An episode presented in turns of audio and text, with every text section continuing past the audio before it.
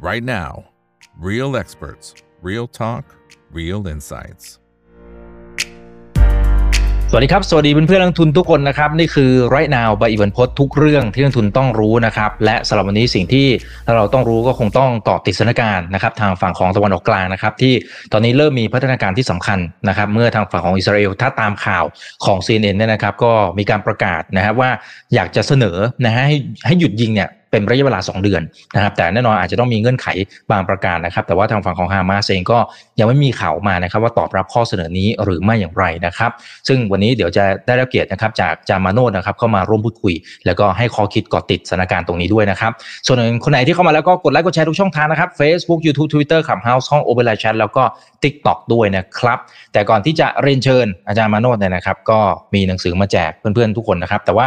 ขอเป็นเฉพาะ Membership ของช่องถามอีกเท่านั้นนะครับที่จะมาร่วมสนุกรับหนังสือ Modern Technical Analysis นะครับ ตอนนี้มีอยู่ 2 เล่มของอาจารย์เบฟนะครับ เพราะฉะนั้นก็สามารถที่จะร่วมสนุกกันได้นะครับ เดี๋ยวให้ทางทีมงานนะฮะก็จะไปแปะลิงก์เอาไว้นะครับ ก็เข้าไปจอยนะครับที่ตัว Open Chat นะครับ แล้วก็ตอบคำถามสั้นๆ ง่ายๆนะครับว่ามีข้อเสนอแนะอะไรให้กับทางช่องถามอีก หรือว่าหัวข้ออะไรที่อยากให้ทางช่องถามอีกนั้นทำนะคอนเทนต์ต่างๆนะครับมาเสิร์ฟให้กับเพื่อนๆนักทุนทุกคนนะครับ ก็สามารถไปตอบคำถามง่ายๆ แค่นี้เลย แต่ขอสูงสิทธิ์เฉพาะ Membership เท่านั้นนะครับ ใครที่ยังไม่ได้เข้ามาจอยเป็น Membership นะครับ ก็สามารถสมัครกันได้นะครับเอาละฮะวันนี้ได้รับเกียรติจากทางด้านของอาจารย์มาโนดอารีนะครับ ภาควิชารัฐศาสตร์คณะสังคมศาสตร์มหาวิทยาลัยศรีนครินทร์วิโรจน์นะครับ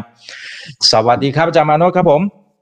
ครับ สวัสดีครับ สวัสดีท่านผู้ชมด้วยนะครับ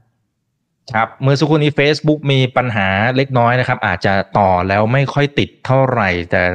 ไม่แน่ใจว่ามาหรือยังครับ ยังไงเดี๋ยวลองพิมพ์เข้ามาหน่อยนะครับสำหรับคนที่ติดตามหรือไปดูช่องทางอื่นก็ยังพอได้อยู่นะครับ โอเคนะฮะอ่าถ้างั้นเดี๋ยวเอาสถานการณ์ล่าสุดเลยครับอาจารย์มาโนดนะครับที่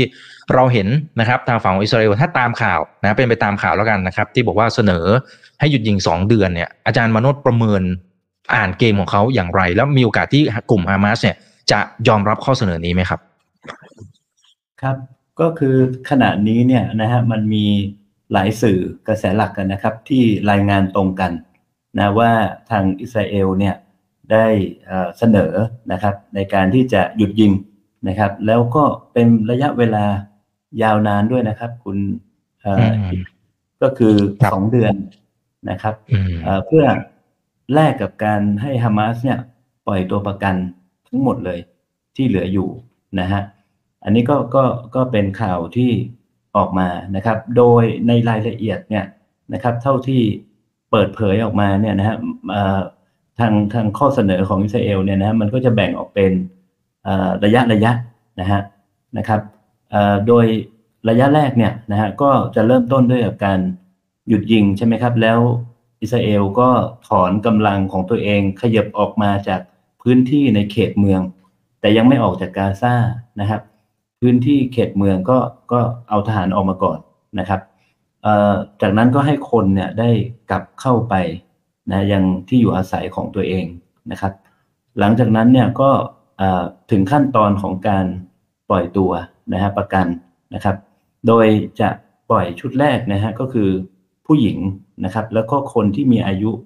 มากกว่า 60 ขึ้นไปเนี่ยนะครับ ก็จะถูกปล่อยมาเป็นชุดแรกนะฮะ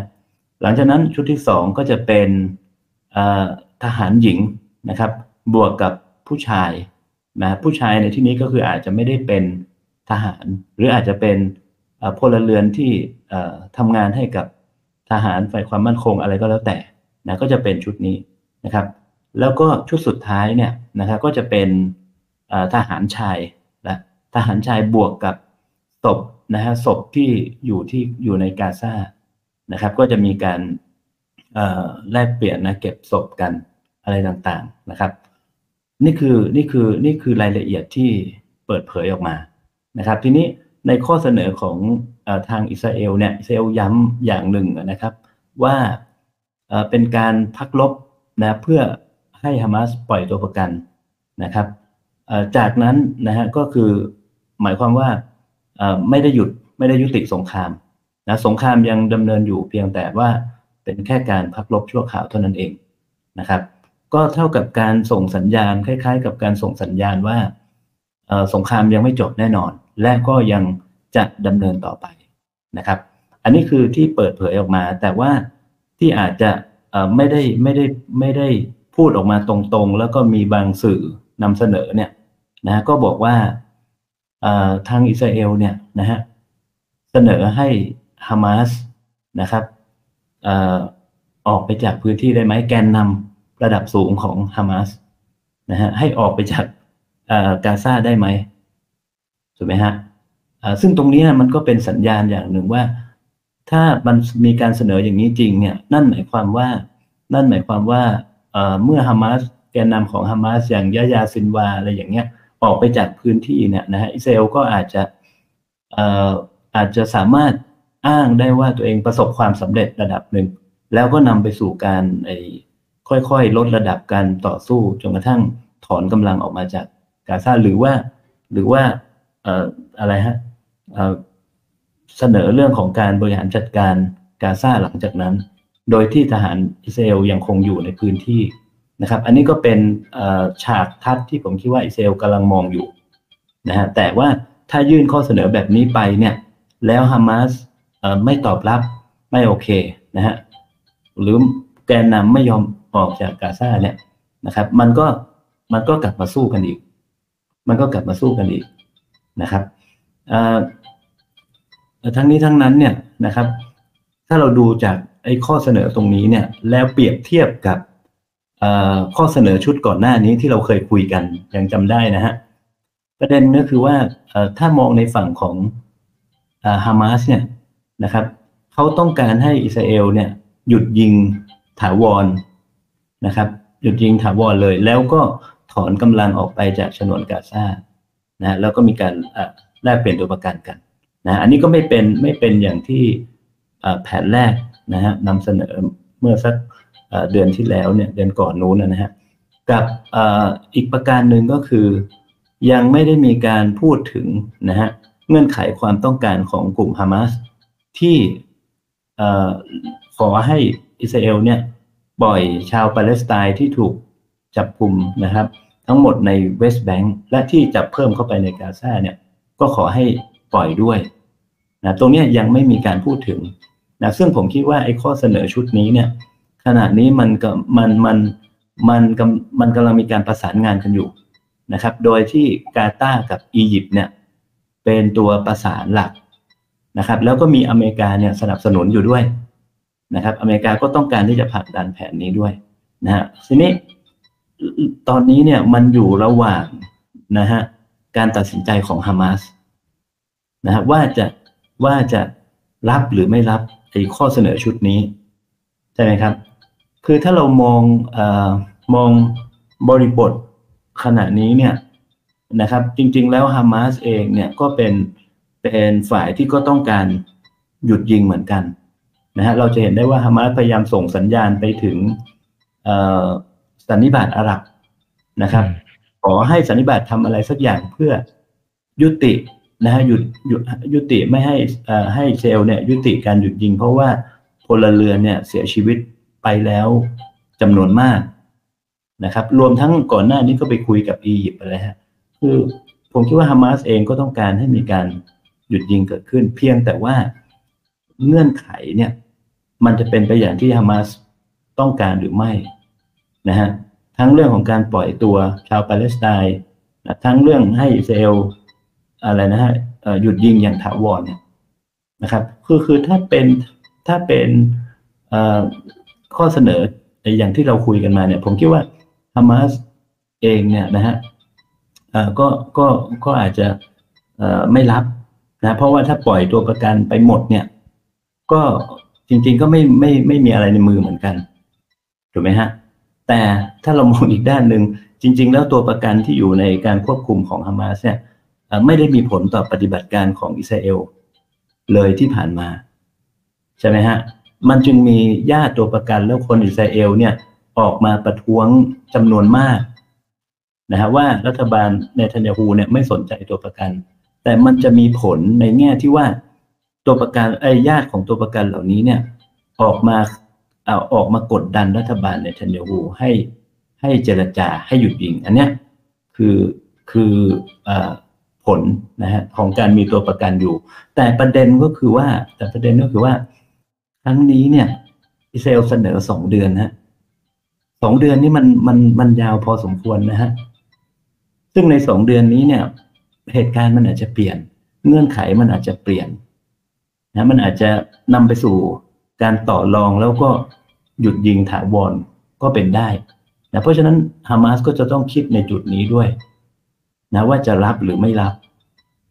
ถูกไหมฮะอ่าเพราะฉะนั้นอันนี้ฮะคือคือเราก็กำลังรอคำตอบกันอยู่นะครับ คุณอีกครับ อืม แต่อย่างน้อยๆตรงนี้เราเริ่มที่จะเห็นแสงสว่างที่ ปลายอุโมงค์มากขึ้นไหมครับอาจารย์มโนคือก่อนอันนี้มันจะเหมือนกับว่าข้อความมันเอ่อหรือว่าสิ่งที่เขาพยายามจะสื่อก็คือว่าไอ้สองสองฝ่ายดูเหมือนจะไม่ค่อยคุยกันสักเท่าไหร่ แล้วก็ดูเหมือนจะขยายวงแต่ตอนนี้เราเราสามารถพูดได้หรือยังครับว่าเอ้ยหนึ่งหนึ่งคือน่าจะเห็นแสงสว่างที่ปลายอุโมงค์สองนะครับ มันน่าจะถือโอกาสที่สามารถฟันธงได้เลยไหมครับ ว่าอาจจะไม่ลุกลามบานปลายเหมือนที่เรากังวลก่อนหน้านี้ครับ หรือยังไม่แน่ฮะคือคืออย่างนี้ฮะคุณคุณเอกครับ ขณะนี้เนี่ยนะผมมองว่ามันเป็นช่วงคาบเกี่ยวที่ที่มันอาจจะยกระดับหรือว่าขยายตัวมากขึ้นถูกไหมถ้าสมมุติว่าข้อตกลงชุดนี้เนี่ยข้อเสนอชุดนี้มันเป็นหมันนะฮะหรืออีกทางหนึ่งเนี่ย มันอาจกำลังที่จะลดระดับลง นะในการสู้รบในพื้นที่กาซาเนี่ยมันอาจกำลังลดระดับลง ถ้าสมมุติว่าไอ้ข้อเสนอชุดนี้ได้รับการตอบรับนะเพราะฉะนั้นแล้วตอนเนี้ยมันเป็นช่วงที่เขาเรียกว่าอะไรดีฮะลุ้นน่ะต้องลุ้นลุ้นนะฮะเหตุผลเพราะอะไรครับ เหตุผลเพราะว่าเหตุผลเพราะว่าไอสถานการณ์ที่มันเกิดขึ้นขณะนี้เนี่ยครับ คุณที่ครับ มันมีปัจจัยหลายตัวมากที่ที่น่ากังวลนะฮะแล้วก็กดดันให้อิสราเอลเนี่ยต้องเสนอไอ้ข้อเสนอหยุดยิงเนี่ยนะครับปัจจัยที่หนึ่งเลย ผมอยากจะมองข้างในก่อนนะฮะกับเหตุการณ์ที่มันเกิดขึ้นมองเข้าไปในการในอิสราเอลก่อน แล้วก็ในฉนวนกาซาในฉนวนกาซาเนี่ยครับคุณอีกครับเมื่อวันจันทร์เนี่ยก็คือเมื่อวานเนี่ย นะเพียงแค่วันเดียวเนี่ยตอนนี้ทางอิสราเอลเนี่ยเขาออกมายอมรับแล้วว่าทหารเนี่ยเสียชีวิตเอ่อ20 กว่านาย ของอิสราเอลที่ปฏิบัติการอยู่ในกาซาจากการที่มันมีการระเบิดของตึกแล้วก็ถล่มลงมานะครับ แล้วก็ฮามาสเนี่ยก็ใช้อะไรที่มันถล่มลงมาเนี่ยก็ส่วนหนึ่งเป็นเพราะว่าฮามาสใช้ RPG อะไรเนี่ยนะฮะยิงเข้าไปนะครับ แล้วก็ทำให้ทหารอิสราเอลเนี่ยเสียชีวิตจำนวนมาก แต่บางข่าวก็บอกว่ามากกว่านั้นนะครับ อันนี้แค่วันเดียวนะ วันก่อนก่อนหน้านี้เนี่ยทหารอิสราเอลก็สูญเสียชีวิตจำนวนมากนะครับ ทีนี้มันก็นำมาสู่การที่รัฐมนตรีหลายคนเนี่ยนะครับ ออกมาแสดงความคิดเห็นนะฮะว่าเป็นวันแห่งความโศกเศร้าอะไรต่างๆก็คือยอมรับกับความ สูญเสียที่มันเกิดขึ้น แต่ในเวลาเดียวกันเนี่ยนะเราเห็นอะไรฮะเราเห็นญาติของตัวประกันเนี่ยเริ่มอดรนทนไม่ไหวนะครับ แล้วก็บุกเข้าไปในสภา บุกเข้าไปกลางที่ประชุมกรรมาธิการนะครับความคิดเห็นนะของฝั่งของการเมืองทหารอะไรก็มีความขัดแย้งแตกแยกกันรุนแรงมากนะเพราะฉะนั้นไอ้แรงกดดันภายในเนี่ยนะผมคิดว่ามันมีส่วน สำคัญที่ทำให้เซลล์ต้องต้องอพิจารณานะฮะเสนอหยุดยิงถูกไหมฮะตอนนี้ถ้าเรามามองไอสถานการณ์รอบนอกเนี่ยครับคุณอีกครับผมคิดว่าเราก็เห็นนะฮะว่ามันมีความรุนแรงที่ตึงเครียดขึ้นเรื่อยๆนะครับ ไม่ว่าจะเป็นอิสราเอลกับฮิสบุลลอนะฮะเลบานอนที่อิสราเอลส่งสัญญาณว่าจะบุกภาคพื้นดินเข้าไปในเลบานอนไปสู้กับ ฮิสบุลลอนะฮะในอิรักนะครับ มีกลุ่มติดอาวุธต่างๆ โจมตีฐานทัพของสหรัฐอเมริกาอย่างดุเดือดนะฮะแล้วก็มีการโจมตีเข้ามาในอิสราเอลด้วยนะฮะในเมืองค่าบางแห่งนะครับ ทางทะเลแดง โอ้อันนี้ดุเดือดระหว่างสหรัฐกับเยเมนเอ่อสหรัฐกับกลุ่มฮูซี่นะฮะอย่างที่เราทราบกันนะครับ ทีนี้ประเด็นก็คือว่าชาติอาหรับหลายชาตินะไม่ว่าจะเป็น UAE ก็ดีนะฮะอียิปต์ก็ดีเนี่ยนะครับเขาก็เห็นกันแล้วว่า ขณะนี้เนี่ย สัญญาณมันชัดเจนว่ามันกำลังที่จะยกระดับนะฮะเป็นเป็นสงครามแล้วก็การต่อสู้ระดับภูมิภาคล้วนะอิหร่านก็เปิดหน้าขึ้นมาเรื่อยๆแล้วนะครับ หลังจากนี้ไปมันอาจจะโอรุนแรง ชนิดที่ไม่สามารถควบคุมได้ใช่ไหมครับ มีการสังหารนะฮะคนสำคัญสำคัญนะครับตรงนี้เองอาหรับก็เห็นถึงสัญญาณอันตรายนะฮะเเราก็เห็นนะฮะว่าปาเลสไตน์เนี่ยก็เสนอให้ให้ทางสันนิบาตอาหรับเนี่ยจัดการประชุมจัดการประชุมกัน แล้วอาหรับเองก็วิ่งหลายทางฮะการในการประชุมสันนิบาตอาหรับล่าสุดเนี่ยที่ไคโรเนี่ยนะฮะตัวเลขาธิการเองไม่ได้เข้าประชุม นะบวกกับผู้นำรัฐมนตรีซาอุหรืออีกหลายประเทศเนี่ย คนสำคัญสำคัญก็ไม่ได้เข้าประชุมไปที่นู่นฮะไปวิ่งเจรจากับอ EU แล้วก็อีกอหลายประเทศนะเพื่อหาหาทางออกเรื่องนี้ ทีนี้ในที่ประชุมสันนิบาตอาหรับก็น่าสนใจฮะคุณอีกครับ มีท่าทีที่ออกมาน่าสนใจคือเรียกร้องให้ UNSC เนี่ยจัดประชุมเพื่ออ หานะฮะมติให้อิสราเอลหยุดยิง และมีผลบังคับทางกฎหมายนะในขณะเดียวกันก็พิจารณาเตรียมที่จะแซงชั่นอิสราเอลแล้วนะเริ่มมีท่าทีที่แข็งขึ้นนะวิพากษ์วิจารณ์สหรัฐอเมริกานะครับแล้วก็ชาติพันธมิตรที่อะไรฮะสนับสนุนอิสราเอล แล้วก็สองมาตรฐานอะไรต่างๆ อาหรับเริ่มเริ่มที่จะมีบทบาทมากขึ้น เนื่องจากว่าอาหรับก็เห็นแล้วว่า ตอนนี้มันกำลังลุกลามขยายตัวถูกไหมครับ ตรงนี้เองมันน่าจะเป็นอีกปัจจัยหนึ่งที่ผมคิดว่าทำให้อิสราเอลเนี่ยก็กังวล ใช่ไหมครับ ว่าอาหรับจะวิ่งรวมตัวกัน แล้วก็มีมาตรการร่วมกันในการกดดันอิสราเอลอาจจะเป็นมาตรการแซงชั่นนะครับ อาจจะเป็นมาตรการเรื่องของน้ำมันพลังงานนะครับ หรือ ประเทศที่ปรับความสัมพันธ์กับอิสราเอลขณะก่อนหน้านี้เนี่ยนะก็อาจจะทบทวนความสัมพันธ์กับอิสราเอลนะฮะอันนี้ก็เป็นอีกปัจจัยหนึ่งที่ผมคิดว่าก็มีผลนะครับ ทีนี้ถ้าเรามองออกไปอีกนะฮะวันนี้เนี่ยกลายเป็นว่าอิสราเอลโดดเดี่ยวมาก ใช่ไหมฮะก่อนหน้านี้ก็โดดเดี่ยวอยู่แล้วในไอ้ไอที่ประชุม UN นะการโหวต นะครับ แนวทางไอการตั้งรัฐปาเลสไตน์อะไรต่างๆ ข้อมติหยุดยิงเนี่ยแต่ว่าวันนี้เนี่ยนะฮะหลังจากที่อิสราเอลในทันยาฮูเนี่ยพูดออกมาชัดเลยว่าไม่ยอมให้มีรัฐปาเลสไตน์ตามแนวทางไอ้ two state solution ใช่ไหมครับ แต่ท่าทีของสหรัฐเนี่ยบอกว่า ปัญหาความมั่นคง ความท้าทายด้านความมั่นคงของอิสราเอลเนี่ยไม่มีทางที่จะแก้ไขได้นะจนกว่าจะมีรัฐปาเลสไตน์นะการมีรัฐปาเลสไตน์คือทางออกด้านความมั่นคงของอิสราเอลนะวันนี้จัสตินทูโดผู้นำแคนาดาก็พูดไปในทำนองเดียวกัน ทุกคนประสานเสียงกันหมดนะว่าต้องมีรัฐปาเลสไตน์ขึ้นมานะครับ แต่ว่าท่าทีของอิสราเอลคือปฏิเสธตรงนี้ เพราะฉะนั้นอิสราเอลยิ่งโดดเดี่ยวไปใหญ่ก่อนหน้านี้เคยมีสหรัฐอเมริกาที่หนุนใช่ไหมฮะในประเด็นตรงนี้ แต่ว่าวันนี้เนี่ยสหรัฐอเมริกาเริ่มนะฮะอย่างที่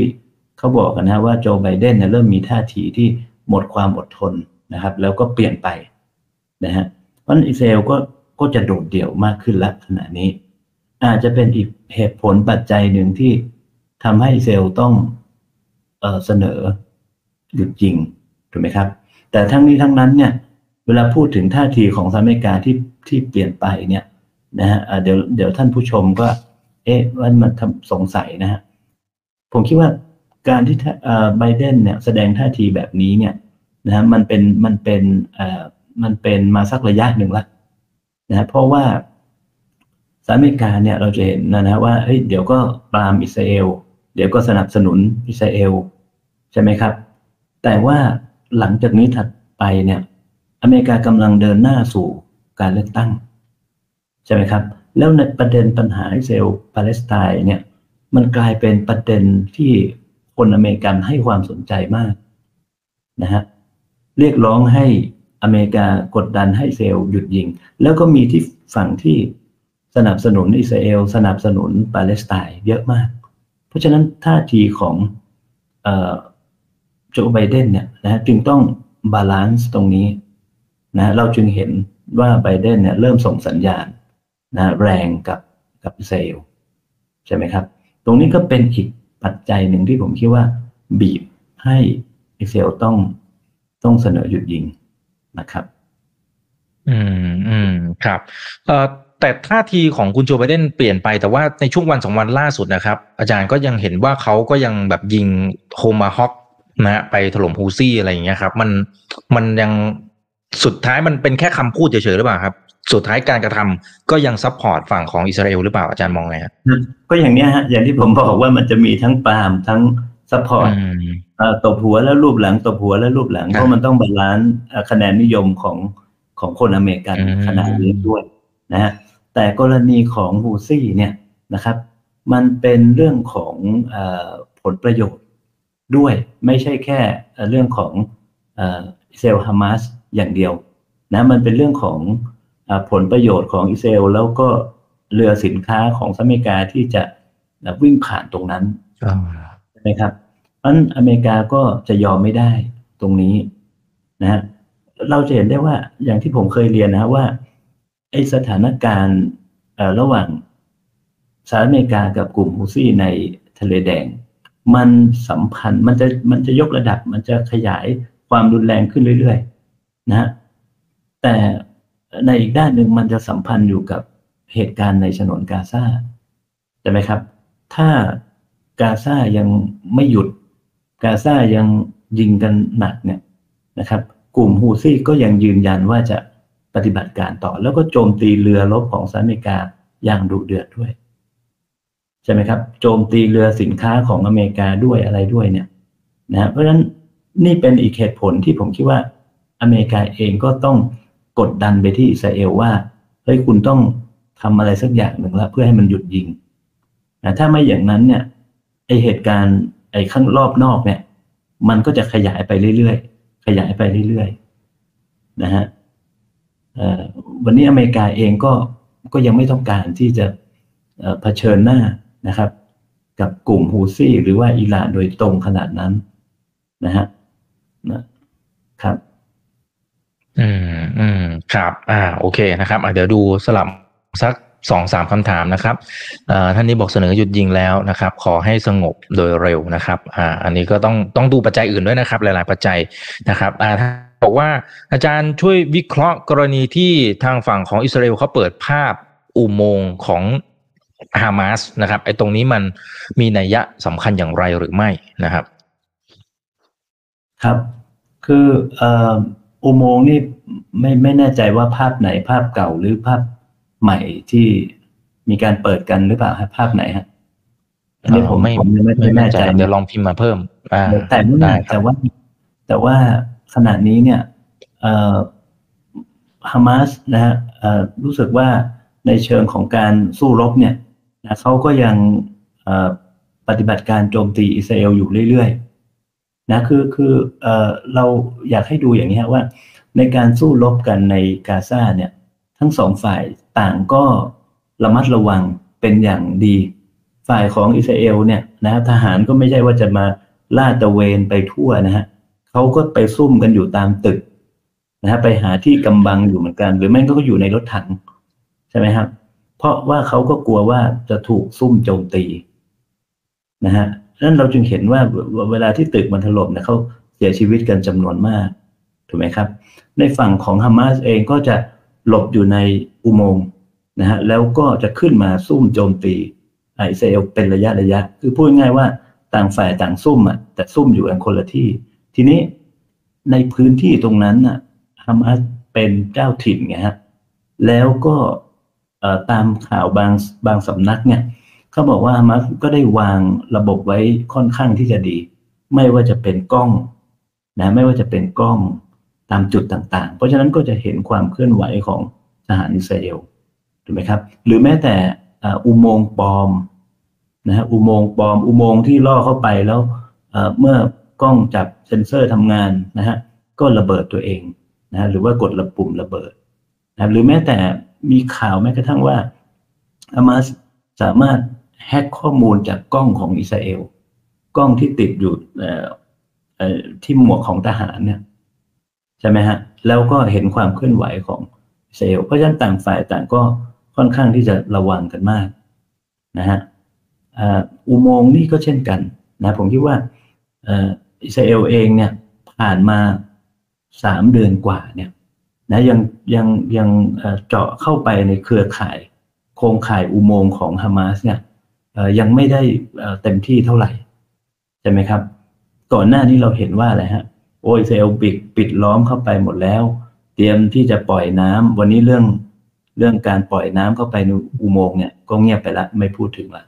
ถูกไหมฮะนั้นเรื่องของการ โชว์ภาพอุโมงค์ของอิสราเอลเนี่ย จริง ๆ มันมีมาตั้งแต่แรกนะฮะ แล้วมีทั้งอุโมงค์ที่อะไรฮะ เป็นเอ่ออะไรไม่ใช่อุโมงค์จริง แต่ว่าไปถ่ายอย่างเช่นป่องลิฟต์ถ่ายจากข้างบน แล้วบอกอุโมงค์ล่องระบายน้ำล่องบำบัดน้ำนะฮะไปถ่ายแล้วก็ชี้ว่าเป็นอุโมงค์อย่างเงี้ยก็มี หรือว่าไปเจออุโมงค์จริง ๆ อุโมงค์ขนาดใหญ่นะฮะอันนี้ก็มี ก่อนหน้านี้ อันนี้อันนี้ก็ยืนยันว่าเป็นเป็นอุโมงค์ของฮามาสนะแต่ว่าผมคิดว่าไอ้ไอ้ภาพที่เราเห็นจากการนำเสนอของอิสราเอลเนี่ย ส่วนใหญ่เป็นภาพอุโมงค์นะภาพอะไรฮะฐานใต้ดินของฮามาสนะครับ อาวุธอของฮามาสรวมทั้งไอ้ที่ผลิตอาวุธ โรงงานอาวุธอะไรเงี้ยเซลจะโชว์ แต่ภาพที่กลุ่มฮามาสเนี่ยเอามานำเสนอผ่านทางเทเลแกรมเนี่ยจะเป็นภาพปฏิบัติการนะครับซุ่มโจมตีอิสราเอลอาวุธที่ยึดได้จากอิสราเอลโดรนที่สามารถที่จะยึดมาได้อะไรอย่างเงี้ยนะต่างฝ่ายต่างก็ก็โชว์นะฮะแสดงไอภาพนะของตัวเองที่ที่มันสะท้อนถึงความ ก้าวหน้านะหรือว่ามีประสิทธิภาพในการทำงาน สามารถที่จะอะไรฮะสามารถที่จะลุกฝ่ายตรงข้ามได้นะครับ อันนี้ก็เป็นผมคิดว่าก็เป็นเป็นยุทธวิธีนะเพื่อที่จะทำให้เห็นว่าตัวเองประสบความสำเร็จมากขึ้นเรื่อยๆนะทั้งสองฝ่ายก็ใช้เช่นเดียวกัน เพียงแต่ว่าเพียงแต่ว่า ผมกำลังจะบอกว่า ถ้าเราติดตามข่าวมาตั้งแต่ต้นเนี่ย ใช่ไหมครับ หลายคนจะเห็นว่า เอ๊ะจากปฏิบัติการของอิสราเอลนะการถล่มการปิดล้อมโอ้ยไม่น่าจะนานถูกไหมฮะไม่น่าจะนาน น่าจะจบนะครับฮามาสไม่น่าจะสู้ได้ แต่วันนี้เนี่ยยืดเยื้อมามาร้อยกว่าวันแล้วนะแต่ที่สำคัญเนี่ยนะฮะมันมันมันมีการส่งสัญญาณอะไรบางอย่างที่ผมคิดว่าน่าสนใจ อย่างเช่นยกตัวอย่างนะฮะอิติมาร์เบนกาวิรนะซึ่งเป็น เป็นรัฐมนตรีนะความมั่นคงของอิสราเอลเนี่ยนะครับเขาออกมาบอกแบบนี้ฮะว่าไอเหตุการณ์เมื่อวันจันทร์ที่ผ่านมาที่มีทหารอิสราเอลตาย 21 หรือว่า 24 คนเนี่ยนะมันมันทำให้เห็นชัดเจนว่า ปฏิบัติการของอิสราเอลจะต้องไม่ลดระดับลง จะต้องเข้มข้นเพิ่มมากขึ้นนะนี่เขาเพิ่งพูดเองนะ เพิ่งพูดเองนะฮะนะนั่นหมายความว่าเขายอมรับว่าว่าในเชิงของการสู้รบในพื้นที่เนี่ย ถ้าสมมติทหารอิสราเอลถอนกำลังออกมาเนี่ยนะเอ่อมันยิ่งอันตรายต่อทหารนะต้องสู้ให้เอ่อหนักขึ้นถูกไหมฮะอ่าอันนี้คือคือสิ่งที่ผมคิดว่าน่าสนใจว่า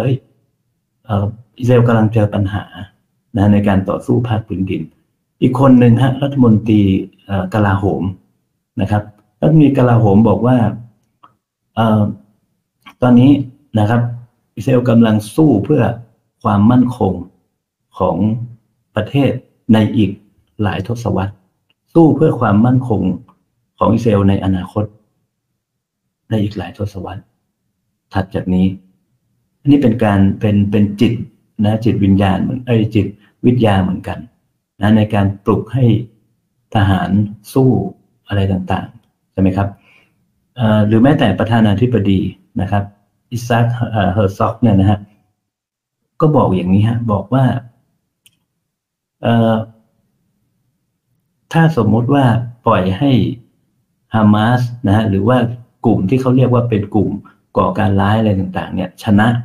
ใช่ไหมฮะ ยุโรปอเมริกา จะเป็นรายต่อไปที่จะถูกพวกนี้โจมตีกวาดล้าง คือคำพูดในลักษณะที่ผมพูดมาเนี่ย มันเหมือนกับจิตวิทยาสงครามฮะในสมัยก่อนเนี่ยในฮิตเลอร์เคยใช้มาก่อนนะคือคือตอนที่เริ่มต้นสงครามใหม่ๆเนี่ยนะครับ บอกว่าเฮ้ยตัวเองชนะแน่นอน เยอรมันต้องชนะ เยอรมันยิ่งใหญ่ เยอรมันจะกลายเป็นชาติที่ยิ่งใหญ่อะไรอย่างเงี้ยนะฮะเพื่อที่ให้คนเนี่ยพึกเขิมพึกเขิมใช่ไหมฮะเหมือนกับตอนที่เกิดสงครามฮามาสเซลใหม่ ๆ เนี่ยครับข่าวที่ออกมาคืออิสราเอลชนะแน่นอนถูกไหมฮะอ่าคราวนี้ตัดกลับไปที่ฮิตเลอร์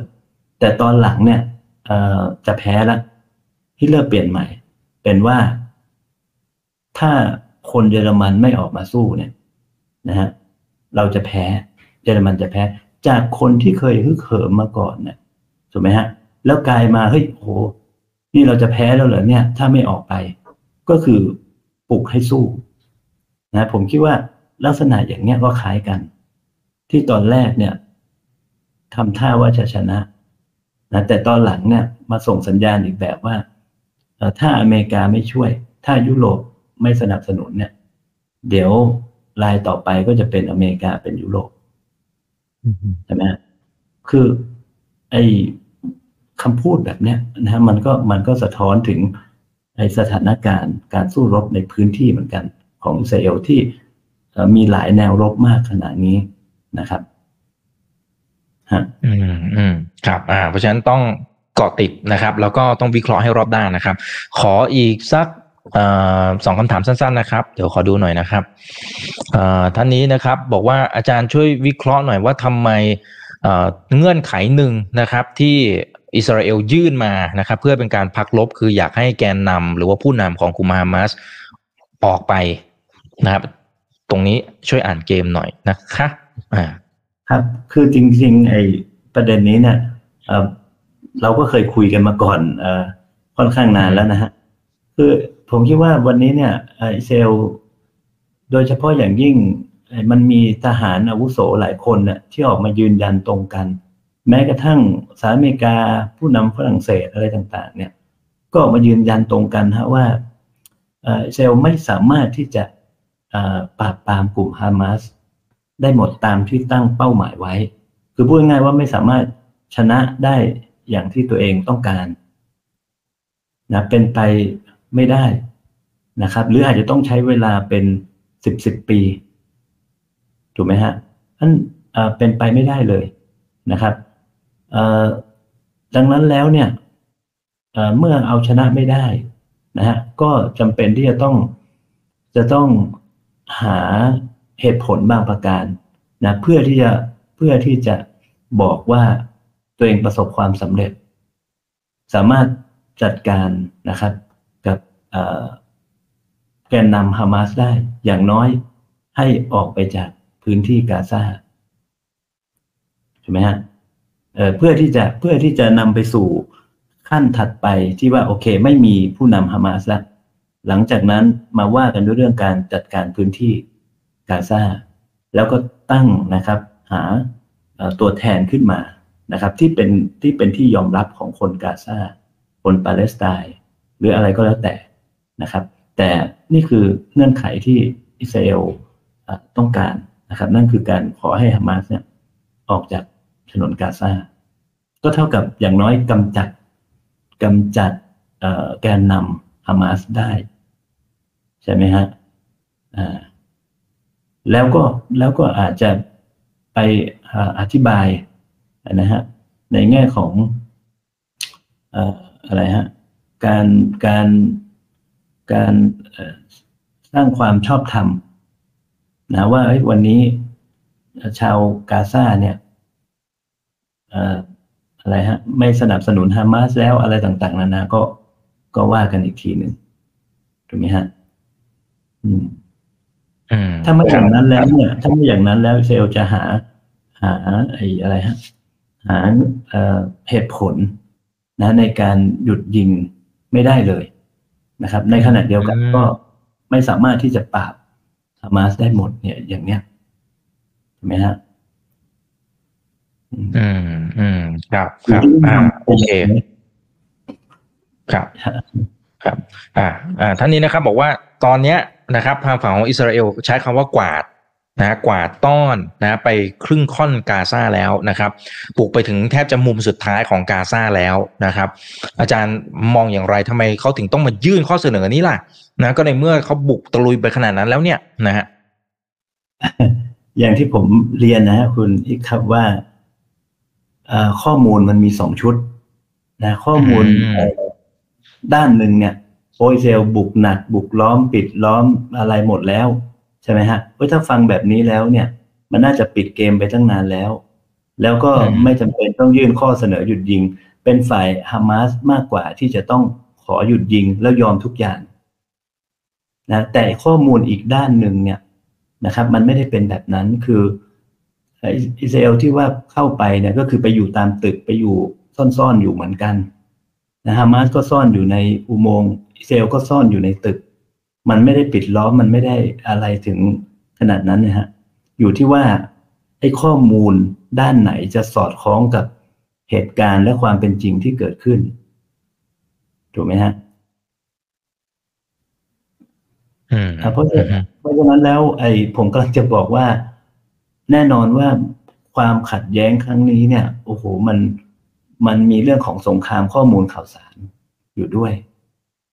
ถูกไหมฮะ ผมถึงพยายามบอกไงฮะว่าถ้าเรายึดข้อมูลด้านใดด้านหนึ่งนะครับวันหนึ่งเราจะหาคำตอบไม่ได้ในปรากฏการณ์ที่มันเกิดขึ้นนะมันจะเจอทางตันที่เราไม่สามารถหาคำตอบได้ แต่ถ้าเราวิเคราะห์แนวข้อมูลจากหลาย ๆ ด้านเนี่ย เราจะเห็นเลยว่าเฮ้ยเหตุการณ์มันพัฒนาไปแบบนี้แบบนี้แบบนี้เป็นเพราะอะไร ถูกไหมฮะ เพราะฉะนั้นเอ่อมันมีข้อมูลสองชุดนะฮะแล้วผมก็คุยกับคุณคุณอีกมาตั้งแต่วันแรกๆกันนะฮะใช่ใช่ครับ เรื่องของสงครามข้อมูลข่าวสารนะครับเพราะฉะนั้นต้องต้องฟังรอบด้านนะครับ โอเคนะครับ อาจจะเป็นประเด็นสุดท้ายนะครับ ท่านนี้บอกว่าอาจารย์ช่วยดูตรงนี้หน่อยค่ะนะฮะมีเรื่องของการถล่มคลังอาวุธของฮูซีนะครับ ที่เยเมน อันนี้หลายรอบแล้ว แต่ดูเหมือนรอบนี้เป็นรอบที่แปด นะอาจารย์ช่วยวิเคราะห์ประเด็นนี้หน่อย ครับสหรัฐอเมริกาก็ต้องการที่จะทำลายศักยภาพในการโจมตีของกลุ่มฮูซี่นะฮะให้ให้ได้มากที่สุดนะครับ ทีนี้ไอ้ตรงนั้นน่ะนะผมคิดว่ามันเป็นเป้าหมายของกลุ่มฮูซี่ไอ้ของอเมริกาอยู่แล้ว แต่ประเด็นก็คือสหรัฐอเมริกา จะปฏิบัติการโจมตีนะฮะโดยโดยโดย ใช้อะไรฮะยิงเข้าไปจากเรือ หรือว่าโจมตีทางอากาศเข้าไปนะแต่เรายังไม่เห็นอเมริกาลุกเข้าไปในเยเมนนะเรายังไม่เห็นอเมริกาลุกเข้าไปในเยเมนที่นี้การยิงจากเรือนะฮะอะไรต่างๆเนี่ยนะครับ มันก็มีไอ้ขีปนาวุธมีอะไรฮะจรวดที่จำกัดถูกไหมฮะมันต้องต้องเติมเรื่อยๆนะครับ แล้วผมคิดว่าอเมริกาโจมตีหนักขนาดนั้นเนี่ยนะไม่รู้ว่ากระสุนมีเท่าไหร่นะจะส่งส่งไออะไรฮะส่งส่งเข้ามาเติมยังไงนะครับ แต่อันนี้น่าสนใจเป็นคำถามที่ผมคิดว่าน่าสนใจด้วย แต่สหรัฐอเมริกามีฐานทัพอยู่ในหลายประเทศในตะวันออกกลางในซาอุดีอาระเบียในกาตาในที่ไหนๆใช่ไหมฮะ แต่ประเด็นก็คือว่า แต่ประเด็นก็คือว่าอเมริกาจะใช้อะไรฮะไออะไรใช้ใช้ใช้ฐานเหล่านั้นเนี่ยในการขึ้นปฏิบัติการโจมตีกลุ่มฮูซี่ได้ไหมนะฮะอันนี้น่าสนใจ เพราะว่าอะไรฮะเพราะก่อนหน้านี้เราเห็นในการประชุมสันนิบาตอาหรับร่วมกับ OIC เนี่ยมันมีข้อเสนอนะฮะว่าต้องหาทางในการ ป้องกันไม่ให้อเมริกาใช้ฐานในประเทศของอาหรับเนี่ยนะครับโจมตีหรือเข้าไปยุ่งเกี่ยวกับสงครามครั้งนี้ จะต้องป้องกันการใช้ฐานพวกนี้นะครับ ในอีกด้านหนึ่งเนี่ยเราก็จะเห็นว่ากลุ่มฮูซี่ก็ประกาศว่าถ้าประเทศไหนนะฮะถ้าประเทศไหน ปล่อยให้อเมริกาใช้ฐานนะครับโจมตีกลุ่มฮูซี่เนี่ยก็เท่ากับเปิดสงครามกับฮูซี่ ฮูซี่ก็จะโจมตีเข้าไปยังประเทศนั้นถูกไหมครับ อันเนี้ยก็จะก็จะน่ากังวลนะครับน่ากังวลนะครับ คือแล้วก็นอกจากนั้นเนี่ยประเด็นที่ผมคิดว่ามันน่าสนใจก็คือว่า ก่อนหน้านี้เราจะเห็นว่าอเมริกาจะปฏิบัติการอยู่ในทะเลแดงก็คือ ยิงสกัดนะครับจรวดยิงสกัดขีปนาวุธที่กลุ่มฮูซี่ยิงมา ยิงยิงยิงเรือสินค้าเนี่ย จะอยู่แค่นั้นถูกไหมฮะแต่จะไม่ได้โจมตีกลุ่มฮูซี่โดยตรงจนกระทั่งในช่วงปลายเดือนธันวาเนี่ยนะครับคุณอีกจำได้ใช่ไหมครับว่า อเมริกาโจมตีเรือเล็กเรือไอเรือเล็กๆอะฮะของของกลุ่มฮูซี่จมไปสามลำนะแล้วก็แล้วก็มีสมาชิกตายด้วยนะครับ อันนั้นเนี่ยนะเป็น เป็นปฏิบัติการที่เกิดขึ้นหลังจากที่สหรัฐอเมริกาถูกโจมตี ถูกโจมตีก่อนใช่ไหมครับ อเมริกาก็เลยใช้สิทธิ์ในการป้องกันตนเอง โจมตีกลุ่มฮูซี่นะถ้าไม่อย่างนั้นแล้วอเมริกาจะไม่สามารถปฏิบัติการโจมตีกลุ่มฮูซี่ได้นะฮะตามกฎหมายของอเมริกาตามที่เราเคยคุยกันใช่ไหมครับ ทีนี้พอกลุ่มฮูซี่โจมตีอเมริกาแล้วเนี่ย สิ่งที่อเมริกาทำได้คือตอบโต้ป้องกันตนเอง ตามสัดส่วนที่เหมาะสมถูกไหมฮะตามสัดส่วนที่เหมาะสม ซึ่งนั่นเท่ากับว่า ก็นั่นแหละฮะโจมตีไอ้กลุ่มฮูซี่โจมตีเรือเร็วอะไรต่าง ๆ เนี่ยนะครับ แต่ตอนหลังเนี่ย คุณอีกจะเห็นว่าสหรัฐอเมริกากลับมาขึ้นบัญชีกลุ่มฮูซี่เป็นกลุ่มก่อการร้ายอีกครั้งหนึ่ง ใช่ไหมฮะ ซึ่งตรงนี้แหละฮะอันนี้แหละคือแนวโน้มที่ผมคิดว่าอาหรับกังวลมาก เพราะว่าถ้าสหรัฐอเมริกาขึ้นบัญชีกลุ่มฮูซี่ว่าเป็นกลุ่มก่อการร้ายเนี่ยสามารถที่จะปฏิบัติการทางทหาร ได้เต็มที่ ได้ไม่มีขีดจำกัดด้วย แต่ในในในในกฎหมายของอเมริกานะฮะแต่ทั้งนี้ทั้งนั้นมันก็จะมีเรื่องของกฎหมายมนุษยธรรม กฎหมายสิทธิมนุษยชนระหว่างประเทศอะไรคุ้มครองอยู่ แต่ที่ผ่านมาอเมริกาก็ไม่ได้ไม่ได้สนใจตรงนี้เท่าไหร่นะครับ เพราะมันจะนำไปสู่อะไรฮะแนวโน้มของการโจมตีเข้าไปในเยเมนมากขึ้นนะครับ อย่างที่เราเห็นวันนี้นะครับ แล้วก็อาจจะยกระดับ กลายเป็นลากอิหร่านเข้ามาเกี่ยวข้องอะไรต่าง ๆ นานาเนี่ยใช่ไหมฮะเพราะขณะนี้เนี่ย ผมคิดว่าสถานการณ์มันกำลังตึงเครียดหนัก ตึงเครียดหนักนะฮะจากการที่อเมริกาขึ้นบัญชีกลุ่มฮูซี่ เป็นกลุ่มก่อการร้ายนะครับนี่นี่นี่จึงตอบคำถามว่าทำไมสหรัฐอเมริกาถึงโจมตีเข้าไปหนักขึ้นหนักกว่าเดิมแล้วเต็มที่มากขึ้นนะฮะ อืมอืมครับครับอ่าโอเคนะครับเอ่อขอเป็นอันสุดท้ายนะครับ เมื่อสักครู่นี้เห็นแวบๆนะฮะเอ่าเดี๋ยวสักครู่นะครับหายไปแล้วนะครับเอ่อเขาบอกว่าอยากให้อาจารย์วิเคราะห์กรณีที่อิสราเอลอ่าถูกหลาย ๆ ชาติ เริ่มที่จะมีการสืบสวนอ่าอันนั้นหมายถึงตัวสารนะครับ ระหว่างประเทศเนี่ยนะครับ แล้วอิสราเอลก็ปฏิเสธ อาจารย์วิเคราะห์กันอย่างไร อันนี้ขอเป็นสุดท้ายละนะครับ ครับ อันนี้อันนี้ก็มันก็มีมุมเรื่องของเอ่ออะไรฮะ การเมืองระหว่างประเทศนะครับเรื่องของสงครามข้อมูลข่าวสารเกี่ยวข้อง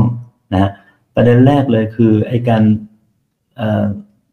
สืบสวนนะฮะไต่สวนของศาลเนี่ยโอ้มันก็คงจะใช้เวลาอีกนานมากนะฮะกว่าที่จะมีคำพิพากษาอะไรออกมา มีการสรุปออกมานะฮะแม้ว่าหลักฐานที่แอฟริกาใต้จะนำเสนอเนี่ยมันจะค่อนข้างที่จะหนักแน่นนะฮะ ทั้งคำพูดของผู้นำอิสราเอลทหารนะครับ ปฏิบัติการนะฮะมันมันค่อนข้างที่จะเข้าข่ายนะฮะของการฆ่าล้างเผ่าพันธุ์อย่างเห็นได้ชัดใช่ไหมครับ แต่ว่าคำพิพากษาเนี่ยคงจะอีกนานและไม่สามารถที่จะไปบังคับใช้อะไรกับอิสราเอลได้นะครับ แต่เมื่อมีคำพิพากษาออกมาเนี่ยนะถ้าสมมุติสรุปว่าเเป็นการฆ่าล้างเผ่าพันธุ์ ถูกไหมฮะประเทศต่างๆนะก็จะมีสิทธิ์นะที่จะดำเนินการนะเพื่อให้เป็นไปตามคำพิพากษานะอาจจะมีการแซงชั่นอิสราเอลตัดความสัมพันธ์กับอิสราเอลในข้อหานี้อะไรก็แล้วแต่ แต่ว่านั่นยังอีกนานนะครับ แต่สิ่งที่เขาต้องการก็คือขอให้อยากให้ศาลเนี่ยมีคำพิพากษาเอ่อมีอะไรเรียกว่าอะไรฮะ มีการออกคำสั่งให้อิสราเอลเนี่ยหยุดยิงก่อนนะฮะในเร็วๆนี้นะแล้วผมก็คิดว่าอิสราเอลเองก็เห็นถึงสัญญาณตรงนี้เหมือนกันว่า ถ้าสมมติว่ายังปล่อยไปเนี่ยนะฮะศาลก็อาจจะออกคำสั่งให้อิสราเอลหยุดยิง แล้วถ้าไม่หยุดยิงเนี่ย มันก็จะยิ่งทำให้อิสราเอลเนี่ยเสียหายไปใหญ่ถูกไหมฮะเพราะฉะนั้นไอ้ประเด็นนี้ก็ก็กำลังเกิดขึ้นอยู่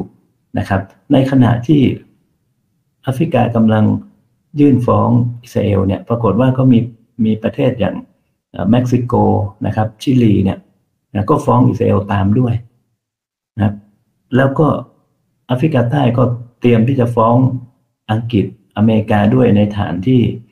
สนับสนุนการฆ่าล้างเผ่าพันธุ์อย่างเงี้ยนะครับ อันนี้ก็ก็กำลังเกิดขึ้นอยู่นะฮะแต่ประเด็นที่น่าสนใจก็คือว่า มันก็มีการตั้งข้อสังเกตกันนะว่าข่าวข่าวเกี่ยวกับการไต่สวนของศาลเนี่ยศาลโลกเนี่ยนะครับมันค่อนข้างที่จะเงียบนะค่อนข้างที่จะเงียบนะครับ บางคนตั้งข้อสังเกตแม้กระทั่งว่าเฮ้ยในวันแรกของการไต่สวนเนี่ย เป็นการนำเสนอแล้วก็เป็นการกล่าวหาของแอฟริกาใต้นะครับ ก็ชี้แจงข้อมูลอะไรต่างๆนะครับ มีหลายประเทศ อะไรฮะไม่ยอมไม่ยอมถ่ายทอดสด ไม่ยอมให้มีการถ่ายทอดสดนะครับ แต่พอในวันที่สองเนี่ยเอ่อเป็นการโต้ข้อกล่าวหาของแอฟริกาใต้หลายประเทศในในโลกตะวันตกเนี่ยกับถ่ายทอดสดใช่ไหมครับ แล้วเราจะเห็นว่าข่าวเนี้ยค่อนข้างที่จะเงียบไปแล้วในในบ้านเราด้วยนะมันก็มีการทำไอ้สงครามข้อมูลข่าวสารกันอีก นะครับ ในเรื่องนี้นะครับครับแต่ว่ามันทำให้ทั้งอิสราเอลสหรัฐอเมริกาและอังกฤษเนี่ยพันธมิตรเนี่ยนะที่สนับสนุนอิสราเอลเนี่ยเสียภาพลักษณ์ของการเป็นผู้นำโลกเสรีนิยมในในในปัจจุบันนะครับอืมครับเอาโอเค เอาละครับ ก็ อัปเดตกันแบบสดๆกันแบบนี้นะครับเดี๋ยวยังไงถ้ามันมีอะไรเพิ่มเติมนะครับ ก็จะเรียนเชิญอาจารย์มโนเข้ามาร่วมพูดคุยกันด้วยนะครับแล้วก็ขอบคุณนะครับที่ยังอยู่กันตอนนี้ประมาณเกือบหนึ่งพันท่านนะครับยังไงฝากกดไลค์กดแชร์กันด้วยนะครับ วันนี้ขอบคุณมากครับอาจารย์มโนครับ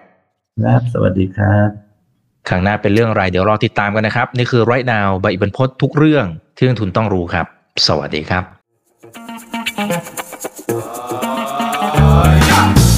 ถ้าชื่นชอบคอนเทนต์แบบนี้อย่าลืมกดติดตามช่องทางอื่นๆด้วยนะครับ ไม่ว่าจะเป็น Facebook, YouTube, Line Official, Instagram และ Twitter จะได้ไม่พลาดการวิเคราะห์และมุมมองเศรษฐกิจ และการลงทุนดีๆ แบบนี้ครับ อย่าลืมนะครับว่าเริ่มต้นวันนี้ดีที่สุด ขอให้ทุกท่านโชคดี และมีอิสรภาพในการใช้ชีวิต ผมอีกบรรพฒนาเพิ่มสุขครับ